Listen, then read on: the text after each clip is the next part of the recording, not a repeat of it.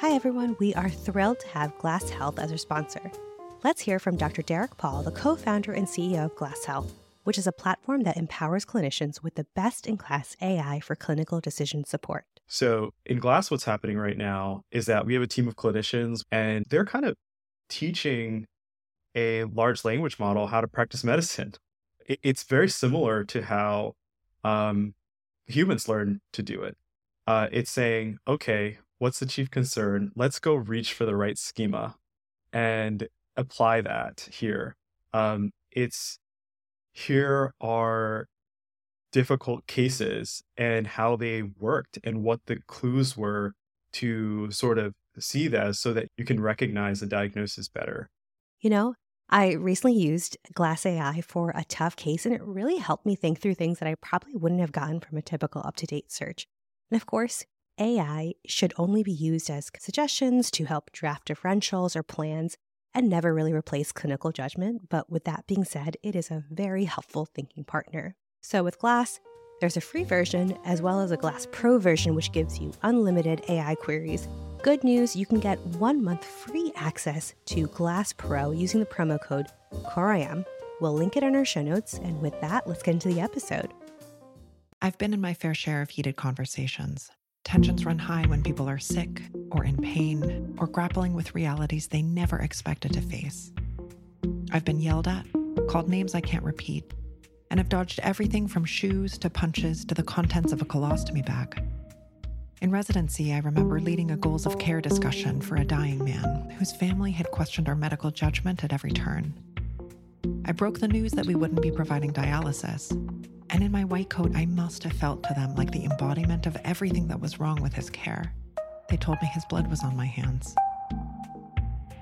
In our very first episode of At the Bedside, we spoke with clinicians and trainees about their difficult patients, who they struggle to care for, and what they learned along the way. Our goal with that episode, to understand the patients we label difficult, is still so important to work towards. But when patients and clinicians have fundamental disagreements about what should be done, empathy can only get you so far. Today, we want to talk about the communication skills that can help us de escalate and resolve the deep, values based conflicts that can arise. Welcome back to At the Bedside. I'm Margot. I'm Tamar. And I'm Jaffer. Today, we're speaking with Dr. Autumn Fiester. I am the director of the Penn Program in Clinical Conflict Management, which is a program to bring conflict management training to clinicians and to clinical ethicists. And I'm on the faculty in the Department of Medical Ethics and Health Policy at the Perelman School of Medicine at Penn. Dr. Fiester teaches conflict mediation workshops in which she hopes to empower as many people as possible to address conflicts before they devolve if we think about conflict as having two categories, and of course there are more, but call them two categories rooms that are on fire and kitchen fires. So one requires firefighters, the other requires the use of a fire extinguisher. I think we need to get more fire extinguishers into the hands of healthcare providers so that we can prevent as many blazes as possible in this episode, we'll talk about data on difficult patients, Dr. Fiester's strategies for diffusing tense interactions, and then discuss what to do if the conversation still breaks down.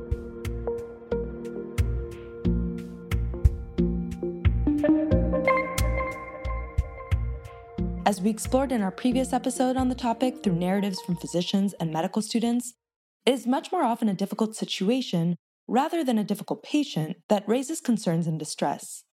But even knowing that, we still hear and admittedly use this label with certain patients. So, what do clinicians generally mean when they label a patient difficult? Clinicians are usually talking about what those interactions feel like to them. So, difficult patients could be individuals who are not compliant with what the clinician um, has prescribed or the course of treatment that's been agreed to and that would be probably at the most mild end of behavior. And difficult patients could be described all the way at the other end of the continuum, where patients or their families might be rude or even um, using obscenities or uh, racial slurs. and everything in between. So it's if difficult patients and families get defined from the perspective of healthcare providers who are finding it challenging to manage interactions. And what leads patients or members of their support system to act this way? In response to some older literature suggesting that difficult behavior is often the product of psychiatric diagnoses, Dr. Fiester emphasized the inadequacy of that type of conceptualization. My view of the difficult patient and the difficult family is that these are typically normal people with normal mental health status and just typical moral character who, in these circumstances, are comporting themselves in ways that healthcare providers find challenging. So I'm not denying that there are individuals with challenging mental health conditions, but I'm focused on the vast majority of patients who become difficult or their families become difficult because of the situation that they find themselves in. Dr. Fiester pointed to how we may also be quicker to label a patient difficult nowadays than we used to be. The entire American society is short fused compared to what they were prior to COVID. We talk about how patients have f- fewer reserves, but healthcare providers also have fewer reserves And it's totally understandable. What healthcare providers have been through in terms of their own exhaustion and burnout and trauma is extraordinary. And so it's reasonable for, for, for healthcare, healthcare providers to, to have low reserves. But it's also reasonable that patients and their families have low reserves. And the systems have not uh, have not been been improved. In fact, if anything, many of these systems given work shortages and and economic pressure, some of these systems have become even worse. Clinicians often empathize with the vulnerable position of patients and their loved ones, but we still see that people can be labeled as quote unquote difficult for problematic reasons. And very unfortunately, some of these scenarios may involve implicit biases around racism or mental health discrimination, among others. Yesterday's traumatized individual is tomorrow's challenging patient. The legacy that individuals bring from their traumatic experiences and not just systemic you know offenses and and and injustices but micro interactions and microaggressions they are legacies that are then carried forward into tomorrow's clinical encounter Everyone expresses emotions like grief, frustration, or anger in ways that are shaped by their past experiences, cultural context, and a host of other factors. And the difficult label is almost entirely informed by the perspective of the clinician. So when behavior doesn't conform to our expectations, we may be quick to slap the label on. There's important data on how the medical profession, which is predominantly white and comes disproportionately from relatively economically privileged backgrounds, can perpetuate inequities minority patients' families are much more likely to have security called on them, and they are much more likely to have an ethics consult called on them. And to me, that raises a, a, a huge red flag about perceptions of behavior and not at all about actual behavior. We wanted to review a few important studies that back up and underscore what Dr. Fiester told us. So, in a paper by Valtis and co authors recently published in the Journal of General Internal Medicine, a retrospective cohort study of over 24,000 non psychiatric inpatients found that compared to white patients, Black patients had higher odds of security personnel being called to their bedside during their first admission, even when adjusting for age, sex, length of stay, mental health or substance use disorder diagnoses, and insurance status. Another study by Sun and colleagues published in Health Affairs last year used machine learning to analyze over 40,000 notes from the electronic health records of over 18,000 patients. Their concerning findings were that, compared to white patients, Black patients were over two and a half times more likely to have at least one negative descriptor in their notes. For example, terms like resistant or non compliant. And as a final example, in a cross sectional study of over 700,000 adult emergency department patients published in JAMA Network Open, Wong and colleagues showed significant associations between an increased risk of being physically restrained and a number of demographic variables, which included Black or African American race and lack of private insurance. So, how can we reconceptualize the difficult patient to start approaching these situations in a productive way? Most patients and families who are are behaving in ways that that providers find challenging are in that continuum of normal. And so, what we need to do is think about why is this particular person in, engaging in behaviors that are maladaptive or are unpleasant or are rude when they typically would not. And that's what I mean by reconceptualizing. And my answer is from their perspective, things are not going right. It's not just that they're ill or that their loved one is ill, it's that the standard that they have in their mind for what healthcare ought to be is not the standard that this interaction or this experience or this hospital's various structure or systems, that's not the bar that's being met. And so people get angry, they get frustrated.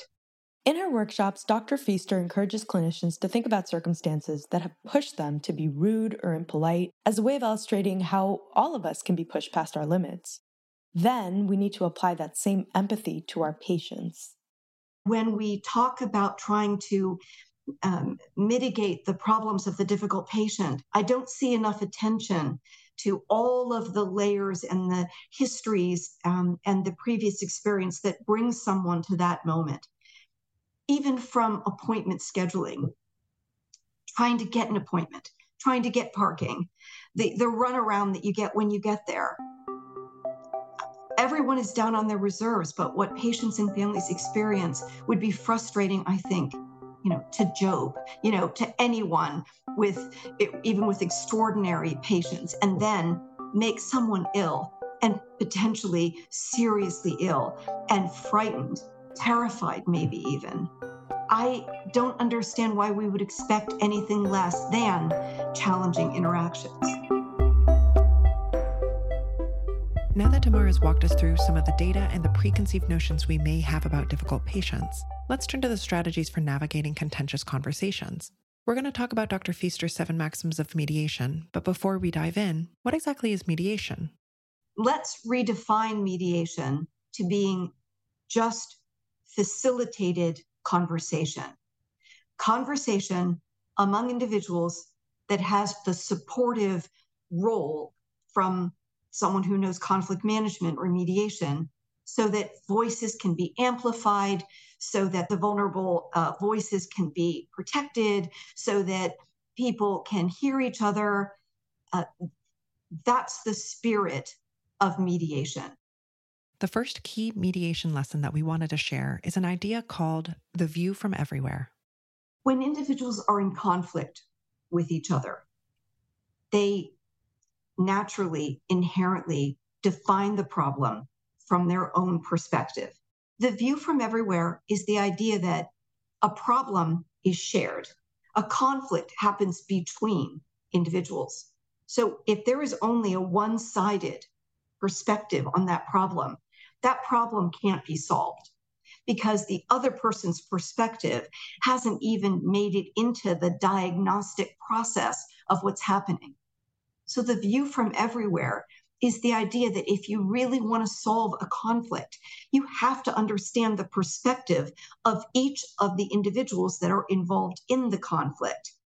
What's a good strategy for understanding each person's perspective? What would your view of that problem be if it were about you, not about some person that you've made a caricature of, but if you yourself, with all your mental intactness and all of your you know character strengths. If you were in that that scenario if, if that were your problem how would you see the problem? And it's just a simple exercise of putting yourself in someone else's shoes. The view from everywhere is a way of helping learners cultivate a very specific type of empathy. Sometimes when people are are charged with go forth and be empathic they read that as as a mandate to feel the pain of others and to be sympathetic for what other people are going through. But the kind of empathy that mediators are advocating is an analytical empathy where you are not trying to feel for other people, which would short circuit your emotional, you know, sensibilities. You, that's where compassion fatigue would set in. No, empathy in the mediation sense is to try to put yourself in their shoes as they're narrating to understand the worldview from their eyes. That's a full on cognitive activity that does not in, uh, require you to emotionally bleed. Another key lesson from mediation is to distinguish positions from interests. What are positions and how do they differ from interests? I want you to start dialysis on my mother. That's a position that people take. It's their stated claim and the stated desires that they have or what, what they would like to see happen in a circumstance. That's their position. But undergirding all positions are the why does someone have that position? The why question, not the what do you want, but the why do you want it? And those are called interests. And those interests can be your moral commitments or your principles or your values or what matters to you or what your worries are, what your needs are. How can this help us move a conversation forward? When people are in conflict, they are typically in conflict over a position. You do not actually want to start dialysis on Mrs. Jones, and Mrs. Jones' adult daughter wants you to start dialysis on Mrs. Jones. Don't start dialysis, start dialysis. Are diametrically opposed positions being taken by two stakeholders who have who are in, in intractable conflict. But mediators, knowing, of course, that the conflict is about positions, realize that the solution, that the path forward is to get underneath the positions to the reasons why those two individuals take the positions that they take. So mediators focus the conversation on what is at stake, what are the interests. And we often think that we know the reasons that undergird someone's position. Uh, the reason you don't want to start dialysis on my mother is because you want to save resources on her for someone else. That's why. But we have hypotheses, or the reason that you that that the adult daughter wants to start dialysis on her adult mother is because she's waiting for a miracle. We have hypotheses about each other. They are often patently false. So, what we're trying to do when we're navigating conflict between two stakeholders is get to the reasons that are the true reasons that undergird those positions. And magic can happen when you do that. Well, for one thing, you can actually understand why someone wants something, wants what they want. And maybe that reason changes your approach to it and maybe you think well those are actually pretty good reasons and so maybe we ought maybe i should change my mind and maybe i should um, change my positions. That's one thing that can happen. I just change my mind. But another thing that can happen is I see you now in a way that I did not see you before.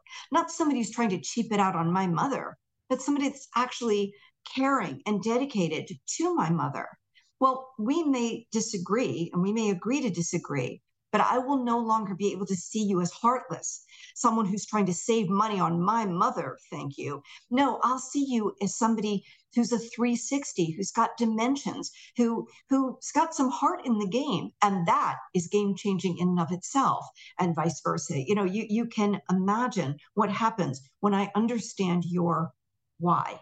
And so trying to get people to stop focusing on positions and talk about interests. And there are flag words that get us to interest. What is that person's needs? What what what is that person worried about? What what are the principles that are driving that that individual? These two tenets, the view from everywhere and positions versus interests, can be incredibly helpful for de-escalating conflict. Just a quick word from our sponsor. We all want to eat healthier, but let's be honest, between our busy schedule and the endless prep and cleanup, it feels kind of out of our reach. You know, we often are aiming for better nutrition, but end up compromising for quick fixes that are anything but healthy. Now, imagine a different scenario. Picture a day where you're coming home to gourmet, nutritious meals that are ready in just two minutes. With Factors, that is possible. Factors delivers delicious, chef crafted, dietitian approved meals right to your door ready to heat in just two minutes, giving you over 35 weekly options to choose from, from Calorie Smart to Protein Plus to Keto. And don't forget, they have 60 plus add ons for an extra boost from breakfast to midday bites, so you're not spending all your time and money in the hospital cafeteria. So, no prep, no mess, just real mouthwatering meals tailored to fit your schedule and dietary needs. With Factor, you're not just saving time, but you're elevating your meal game without the hassle of cooking head to factormeals.com slash coreim50 Use the code COREIM50 to get 50% off. That's the code COREIM50 at factormeals.com slash CORIAM50. Okay, now that we have the groundwork for understanding positions, interests, labels, and biases, we want to dive in on some of the principles and tools to use when you're out there on the front lines of difficult patient interactions. So I call this the seven maxims of mediation. And I do think that these seven maxims cover a lot of the terrain for the fire extinguisher approach to nipping conflict in the bud um, in, when it's in its early stages. So, the first maxim is actually a callback to what Tamar started with at the top of the episode, and maybe something that should be etched into the walls of medical call rooms all across the country. Difficult patients should be viewed as a syndrome, not a species. What I am advocating is that instead of thinking about an individual as being a difficult person, they should think about an, this as being just a, a normal person who's behaving in ways that you're finding difficult. Why is that so important? Briefly, it's important because if you have in front of you the species called difficult, there's really not much you can do. Best thing you can do is to get in and to get out without getting bit, because that's the kind of species that this is. You know, they're dangerous. But if you think this is a normal human being exhibiting a cluster of symptoms that are very unpleasant, but they are symptoms. It strengthens your resolve, but it also focuses on what you ought to be uh, thinking about, which is what is causing this, and to look for that causal mechanism. So, taking that last point a step further, it's time to get down to causes and conditions. The elephant in the room is basically this patient, the family members, they are really angry right now. But the anger is only a secondary emotion. The second maxim is about the emotion anger. And the maxim says that anger is a reactive emotion. And so the key is to find its source. What would the reason be that this person is angry right now at you or your colleagues or your system? So, not allowing the move to they're angry at God, they're angry at faith, they're angry at bad luck. No, they're angry at you. They're angry at you, or they're angry at the system, or they're angry at what just happened in the parking lot. So the question is, what is it that they're reacting to? And what can you do to, to find the source of that anger and to do something about it? That's maxim two. Dr. Fiester went on to describe anger as a unique kind of moral emotion. People become angry or indignant or resentful when they believe that they are under siege physically, psychologically, socially, emotionally. In other words, as bloodhounds for threat to our personhood, we can be angry even before we can analyze cognitively what it is that you just did that made me angry. So, anger bubbles up from this very core, very vulnerable place of self protection.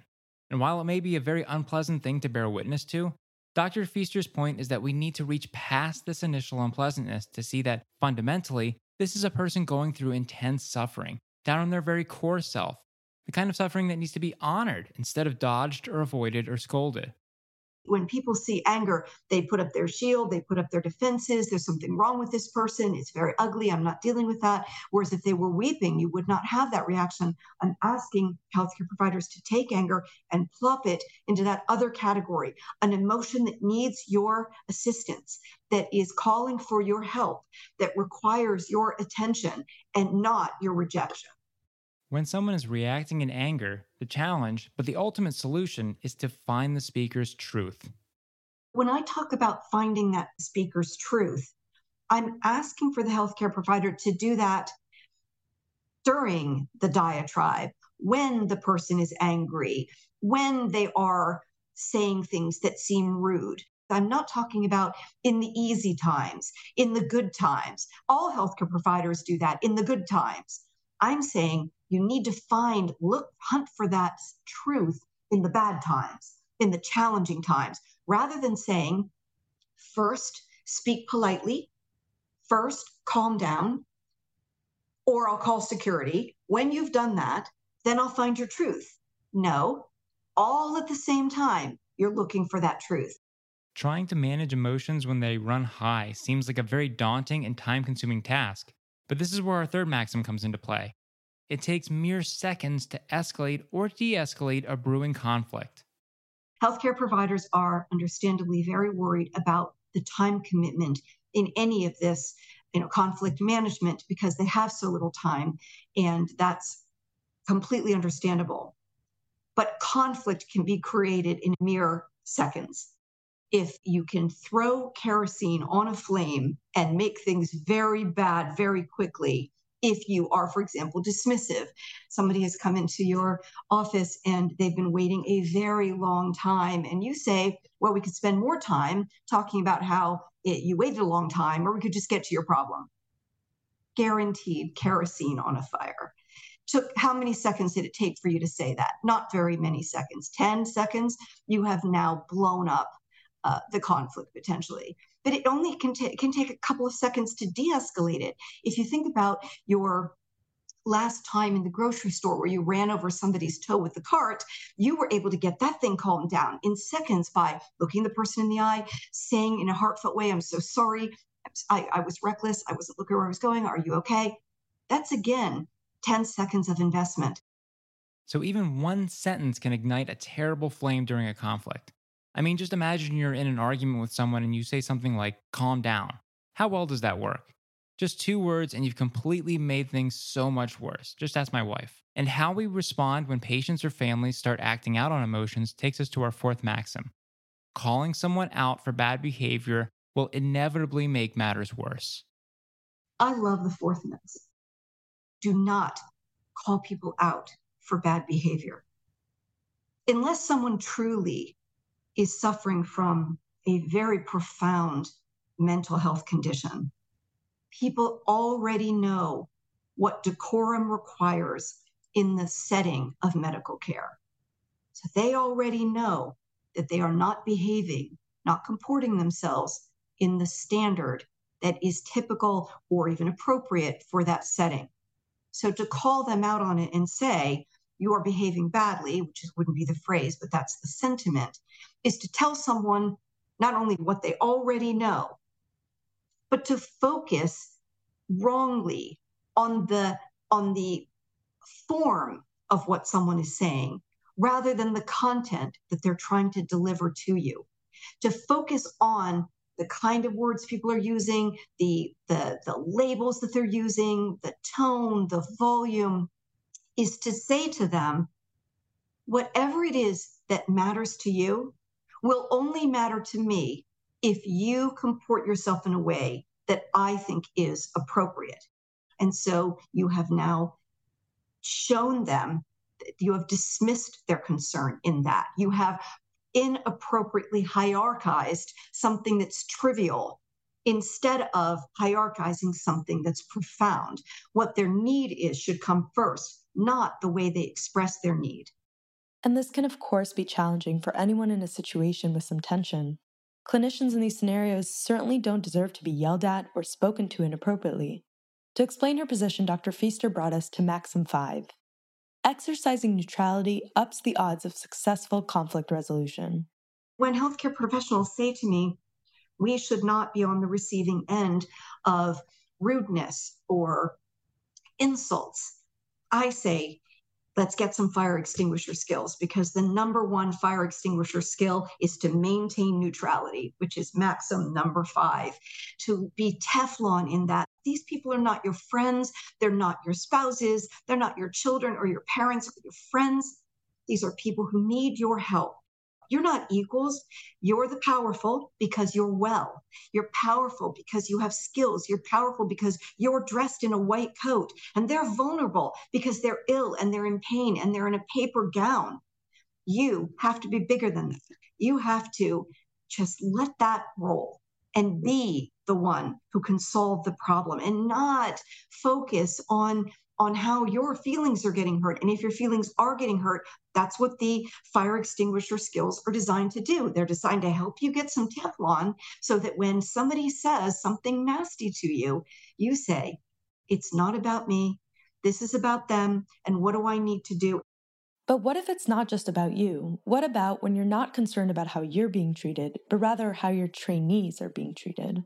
Yeah, I think that that is a source of of enormous anguish for those that are trying to work with trainees because you're protective instincts towards patients also are your protective instincts towards trainees. And so you're conflicted about who who gets the attention and one person is being bad to another person but my suggestion is that to the extent that's possible you have that trainee exit the tough situation so that you can work to solve the patient's needs while then follow up with the with the trainee saying you know that this was this is not about you. Do not take that on.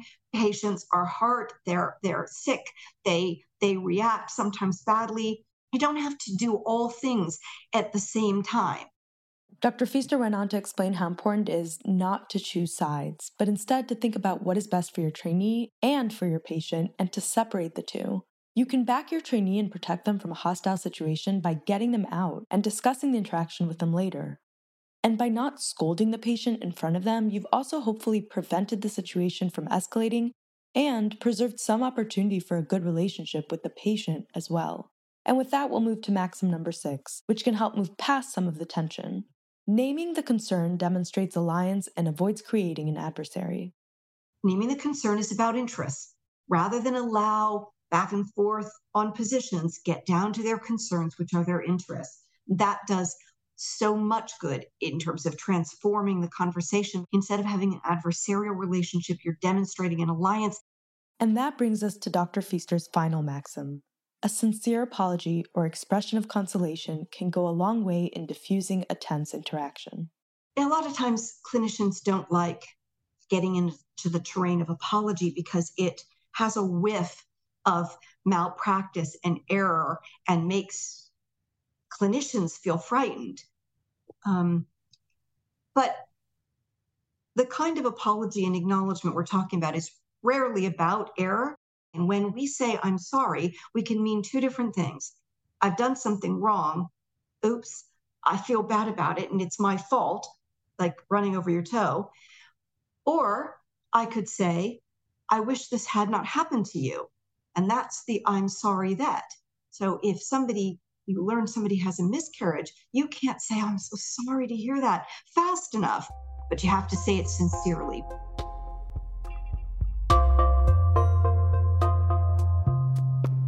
So, hopefully, these seven tips will help diffuse most conflicts. But many of us have been in situations that just seemed impossible to resolve. People ask, Are there conflicts that can't be mediated?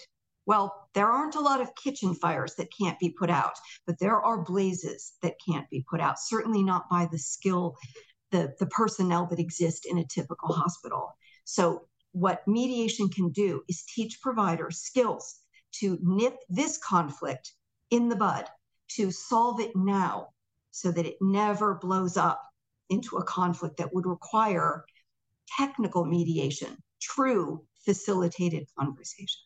So, what should we do if a situation still doesn't improve with these seven lessons? Short answer call for help. Contact the patient representative office, get an ethics consultation or palliative care consultation if appropriate. If the situation is still falling apart, Dr. Fiester noted that there might be other ways to rebuild trust. The longer the conflict has gone on, the more your investment is going to have to be to chip away at it.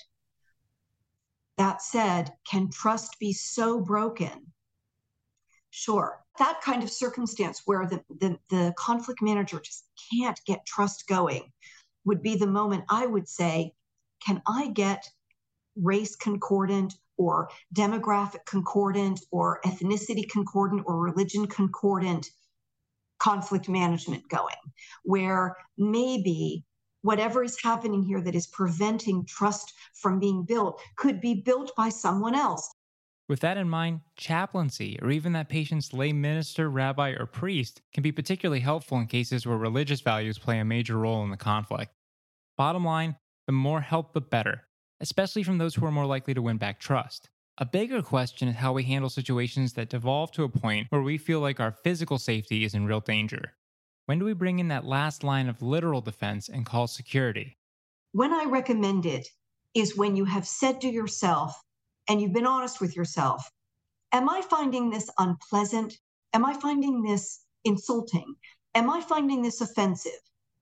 Am I finding this hurtful? Do I feel that my physical well being, not my psychological well being, not verbal abuse, not my emotional life, do I think I'm going to be hit? Do I think I'm going to be struck? Do I think that I could be the victim of a crime? And if your radar has gone off, I am going to get hit, then you need to stop talking and call security. To Dr. Fiester's point, there is a considerable difference between physical safety and emotional and psychological safety. But does that mean our feelings are irrelevant? I think we're becoming more and more comfortable asking questions about our working conditions in medicine these days. And it's, well, it's not great. A recent survey from the CDC found that between 2018 and 2022, healthcare workers' reports of being harassed or threatened at work have more than doubled. Moreover, people who reported being harassed were significantly more likely to have symptoms of anxiety, depression, and burnout. These kind of threatening encounters can take a cumulative toll on our mental health, and we would be doing you a major disservice in this episode not to address it. As clinicians, we're being asked to endure these often abusive words, at times aimed at our gender, ethnicity, or sexuality, and then still provide care to that person and the person after them, sometimes just a few minutes apart. And then we wake up the next day and we're asked to do it all over again. Recent surveys show that nearly 63% of US physicians report at least one symptom of burnout, and nearly 20% of physicians voice an intention to leave the profession. So, how do we protect our mental and emotional integrity to keep doing our work? And where do we draw the line when conflicts with patients or surrogates break down to a point of outright clinician abuse? Unfortunately, there are no set answers here, and certainly some cases will come down to the individuals involved. As clinicians, our job is to ask ourselves if we feel like we're still in a place to continue on in certain situations. Have some of our own limits been violated beyond where we feel we can adequately continue to give good care to this patient? Using the mediation approach Dr. Fiester offers will prevent many of these hurtful conflicts with patients and ease the emotional impact by getting us to a place of resolution faster. But we also admit that there will still be rare situations that escalate to a point that just break our limits. And when it does get to that point, it should not be a question of individual clinicians anymore. Ethics, risk management, and patient representative offices can all play a role in providing support. In most institutions, policies around how to handle cases of patient incivility or disruptive patient behaviors can come into play to provide further support and intervention. This can come in the form of verbal or written warnings, formal behavioral contracts, enforcing visitation limits, referral to another clinician, or in the most severe cases, even administrative discharge from the hospital. The bottom line is that no clinician should feel alone in taking on these severe breakdowns in patient care.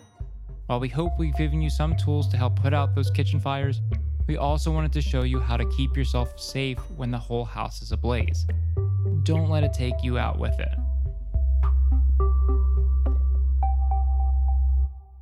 As Jaffer has described, these conversations don't always go the way we would hope. And even when they do, it can be incredibly taxing for everyone involved. Given the toll these conversations can have on clinicians, we wanted to take some time to reflect on ways we can support everyone on the clinical team. One strategy I've seen used at my hospital is a debrief. Facilitators can lead the discussion by asking what went well, what could have gone better, and can give everyone space to share their perspective and reflect on the emotions that arose. Dr. Fiester also described an idea for conflict management rounds. I think that finding avenues to try to work through these problems, to troubleshoot these problems, might be the very best way to alleviate the toll that it's taking. People have Schwartz rounds when there's, you know, something very very sad that happens. Well, you could have conflict management rounds to work through strategies and ways of, of trying to tackle the problem that would be fruitful and productive. Nothing feels better than helping someone to, to solving someone's problem. It's such a, a powerful impact that it has on, on people to be able to help and to do good for others. So finding a way that as a team you can increase the good that you're doing for challenging patients will be its own source of solace. A final thought before we go. One of the most important lessons that I've learned in my mediation training is the value of introspection. In the book House of God, there's a joke that the first thing you should do when a code is called is to check your own pulse.